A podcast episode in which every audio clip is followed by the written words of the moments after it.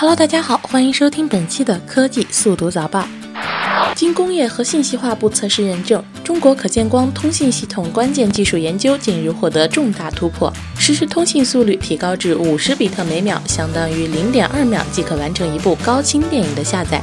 有网友表示，要是用到手机上一秒五十个 G 按流量收费的话，万一点错一个链接，家里的房子、车子可就都归别人了，那才真是移动改变生活呀！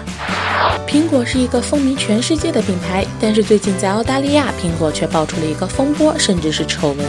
墨尔本的一家苹果零售店竟然拒绝几位黑人年轻消费者进店，称担心他们会盗窃商品。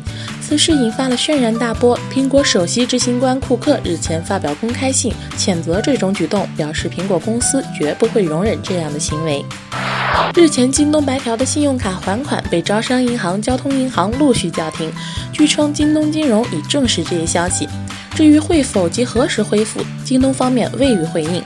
银行与京东的争议在于白条是赊购还是信贷。银行方面称，京东白条是一款与信用卡类似的贷款产品，应使用借记卡进行还款，不可以以贷还贷。而京东金融则表示，京东白条本身是赊销，是京东商城应收账款，属于商业信用行为，不是信贷类产品。在双十一过后，又一家大品牌入驻了天猫。十一月十三日，星巴克的天猫旗舰店开始悄悄营业了。这家官方授权网店也被认为是一家星巴克门店。除了电子实体心理卡、电子实体心享卡，这家门店还销售将近二十一款咖啡的兑换券。如果你想请远方的朋友喝一杯星巴克，这或许是一个方便的办法。购买之后，你会获得一个电子购买的凭证，把它分享给你的小伙伴，他就可以在周围的星巴克兑换一杯产品了。在电子凭证的下方，除了有周围星巴克门店的地址之外，还植入了快递打车的按钮。